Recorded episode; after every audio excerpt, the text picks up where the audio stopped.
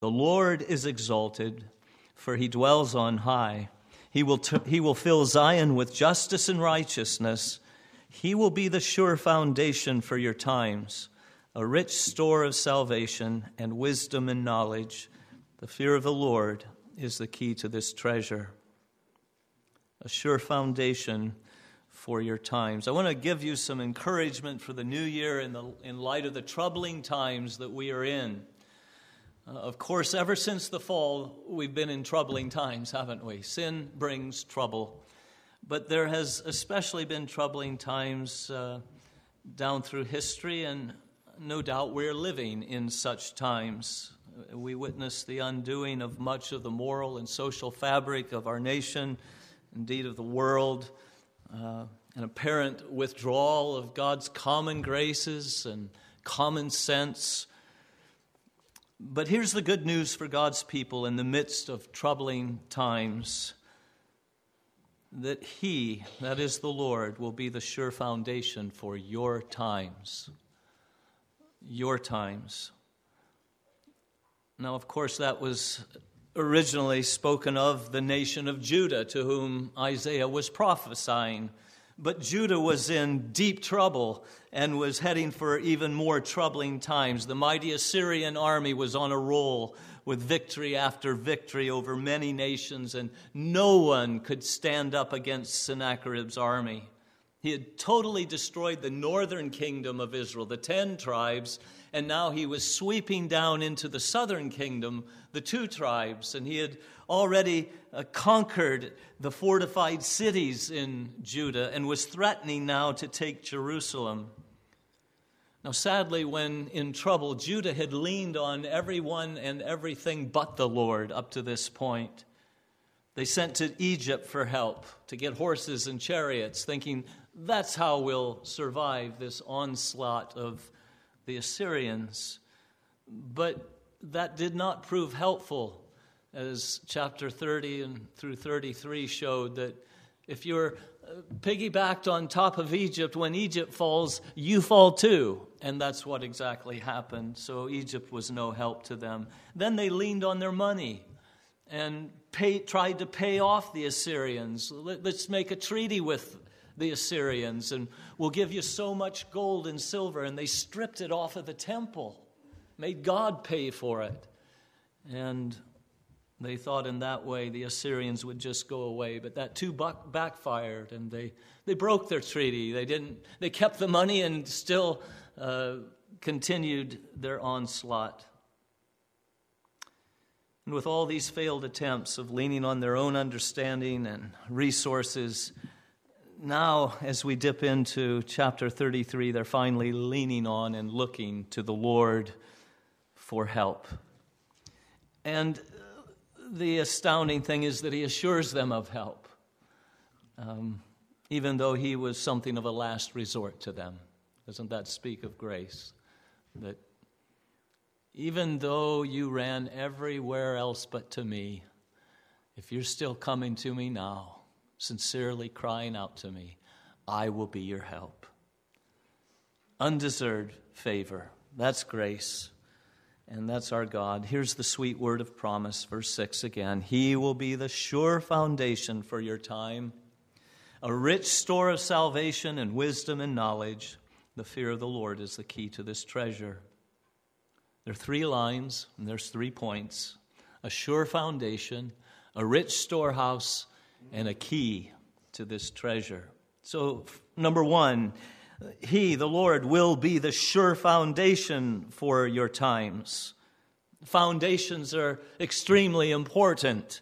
The structural security of the entire building depends upon a solid foundation. You remember Jesus finishing his Sermon on the Mount talking about a man who built his house on the sand and another who built his house upon the rock and how it went for both of them. Well, to start with, it looked rosy for both as long as the weather was fine.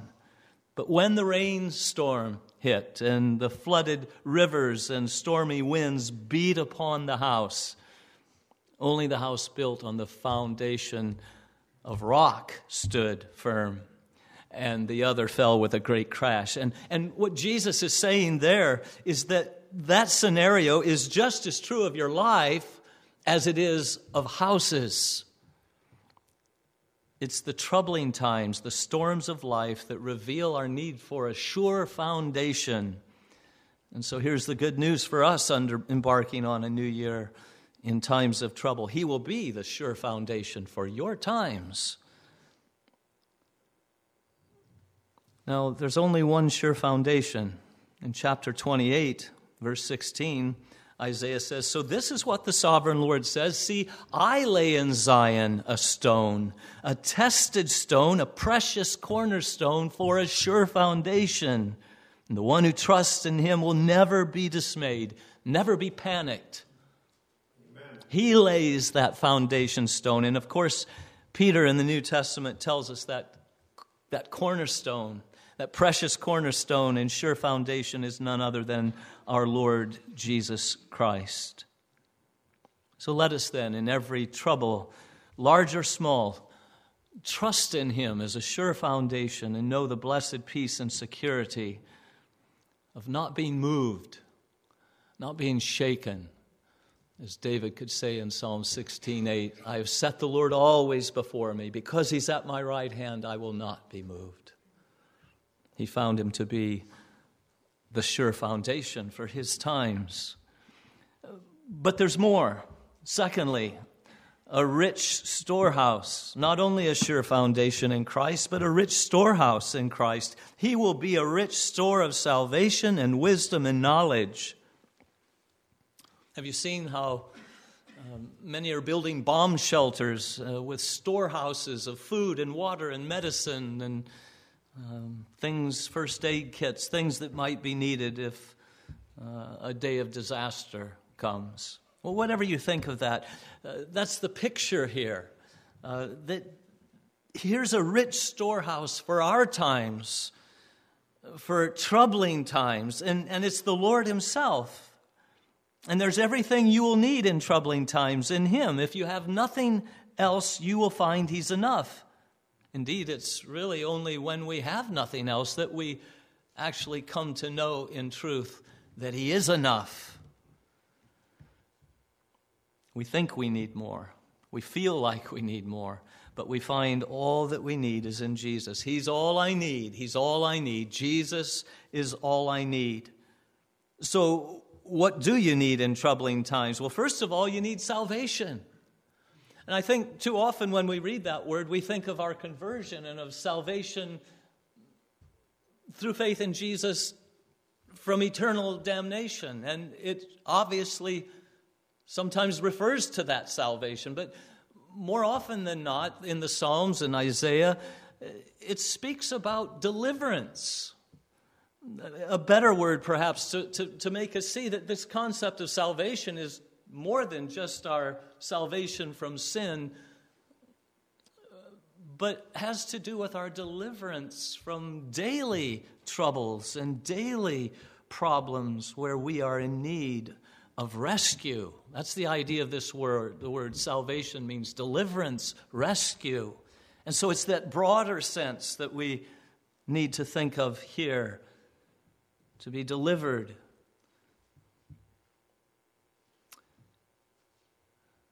And when deliverance is your need, He's got you covered. He will be a rich store of salvation, of deliverance. We're constantly in need of being delivered, delivered from ourselves.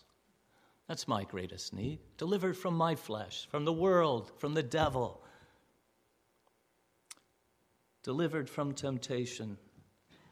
Delivered from wrong responses to trying times delivered from leaning on other saviors like Israel was doing, leaning on ourselves, what we have, and all these things that fail us. And when they do fail, we have the Lord as our deliverer, our salvation.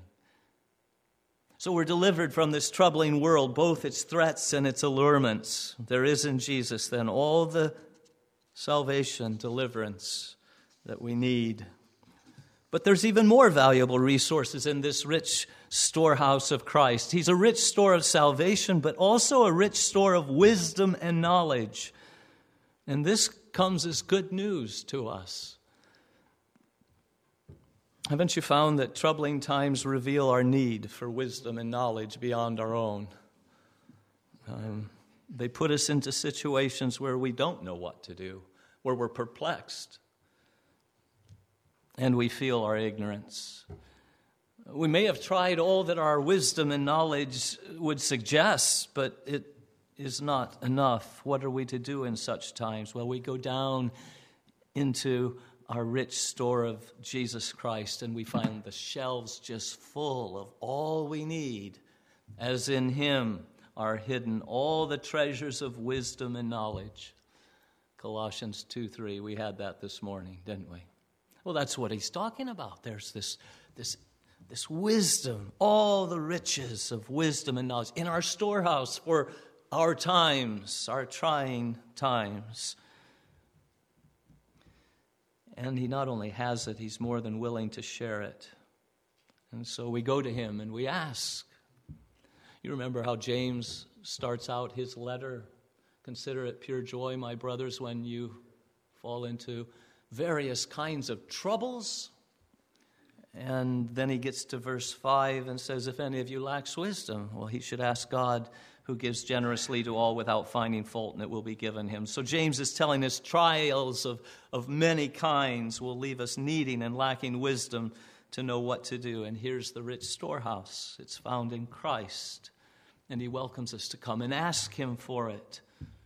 And there's no reluctance in him, there's no skimping measure. He gives generously to all without finding fault, and it will be given to him. Solomon came to the throne of Israel and he needed something for his times. And God appeared to him and said, You can ask me for anything you want. And he asked for wisdom to rule the nation, discernment to administer justice. That was what he asked of the Lord. Wisdom. And God was so pleased with his request that he made him wiser than any man before him or after him. And he threw in riches and honor and long life as evidence of his delight that he came in his time of need and asked for wisdom. This wisdom from heaven is a wisdom that's first pure, then peace loving, considerate, submissive, full of mercy and good fruit, impartial and sincere. James 3:17. And Solomon was given a large dose of it. So the Lord is a sure foundation for our times. He's a rich storehouse in which we find deliverance, wisdom, and knowledge. And lastly, we're told of the key to this treasure. Just like a key unlocks a, treasure box and brings us into the possession of it. So there's this key that opens the treasure that is found in Christ. We're told in Proverbs 9:10 that the fear of the Lord is the beginning of wisdom. It's the key uh, to wisdom that unlocks these treasures of wisdom and knowledge. So we heard this morning about the wisdom of God. And the more we admire it, the more we are to want it. And and so we come to him and we seek it, asking him to teach us. Calvin says, after we have been instructed to realize that whatever we need and whatever we lack is in God and in our Lord Jesus Christ, it remains for us to seek in him and in prayers to ask of him what we have learned to be in him. So we've learned there's wisdom in our God in Christ. And now it remains for us to go and to ask and the fear of the Lord is the key that unlocks this treasure, that, that, that stands in awe of this God of such wisdom and comes and asks it of him. There's a treasure trove, not only of wisdom and knowledge that the fear of the Lord brings, but a treasure trove of salvation and deliverance. That too is part of the treasure that the fear of God unlocks. Listen to how David puts it in Psalm 33, 16 to 18. No king is saved by the size of his army. That's not the place to go for deliverance. No warrior escapes by his own strength. And a horse, it's a vain hope for deliverance. Despite all of its great strength, it cannot save. But the eyes of the Lord are on those who fear him, on those whose hope is in his unfailing love. To what end are his eyes upon those who fear? To deliver them from death and to keep them alive in famine. So the fear of the Lord opens up this storehouse and, and the deliverance that comes when we're looking to the Lord in the fear of Him, in the awe of Him as our Savior. Uh, he gives it. So, a couple chapters later in Isaiah 36 and 37, we find King Hezekiah, king of Judah, still in troubling times. But now, instead of turning to Egypt or their money, they're turning to the Lord for deliverance. And the enemy is no less powerful as he, than he had been before. He's still threatening to destroy them. He even boasts, No other gods of the nations has been able to deliver his, hand, his land from the hand of the Assyrians. How then can the Lord deliver Jerusalem from my hand? Well, the Lord's going to show him how, isn't he? Because they're looking to the Lord in fear trusting in him and looking to him for deliverance. And so the Lord says to King Hezekiah, I'm going to put a spirit in him so that when he hears a certain report, he'll return to his own country, and there I'll have him cut down with a sword. And that night the angel of the Lord went out and put to death 185,000 men in the Assyrian camp. And when the people got up the next morning, there were all the dead bodies. So Sennacherib, king of Assyria, broke camp and withdrew. He returned to Nineveh and stayed there. There's your answer. Sennacherib, how can the Lord deliver Jerusalem from my hand? That's how. He delivers those who fear him and who put their hope in his unfailing love. And so one day, while King Sennacherib was worshiping in the temple of his god Nisroch, his own sons cut him down with a sword. So, this is the Lord, our Lord, and whatever the times we live in, and troubling times they be, He's a sure foundation for our times to hold us up in troubles, that we not be moved. He's a rich store of deliverance, salvation, wisdom, knowledge. And with the fear of the Lord is the key to this treasure, we enter into the fullness of all that He is and is for us. So let's build our life and all of our hopes for good upon this sure foundation of Christ. By faith, let's live more upon the rich storehouses that Christ is. You know, it's possible to possess great riches and yet not live upon those riches as we could. Instead, to be leaning on our own understanding when all the while we have this rich store of wisdom and knowledge and salvation. Millionaires can live as paupers, can't they? if not tapping into their rich storehouse. And sadly, we Christians too sometimes don't live up to the rich storehouse that is ours in Christ. This is an encouragement to us, whatever the times, by the fear of the Lord we, we come and we worship Him and we draw from Him all that we need. Let's confess our faith in song that the Lord is this rich store of salvation for us. Uh, we'll sing, The Lord is my salvation. Let's pray. We thank you, Lord, that the greatest victory has already been won at Calvary for us. Thank you that you're returning to mop up all your enemies and put them under your feet and bring in a new heaven and a new earth, a home of righteousness for your people. Thank you that you are the sure foundation for our times, whatever those times may be.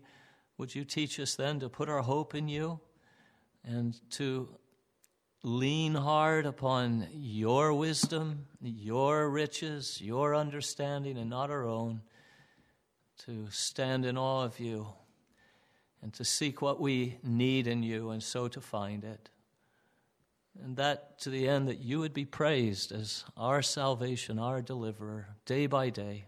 Help us in our homes, help us in our jobs, help us in our community, help us in our church. Our eyes are upon you. Be merciful to us, even as we put our hope in your unfailing love. We pray in Jesus' name. Amen.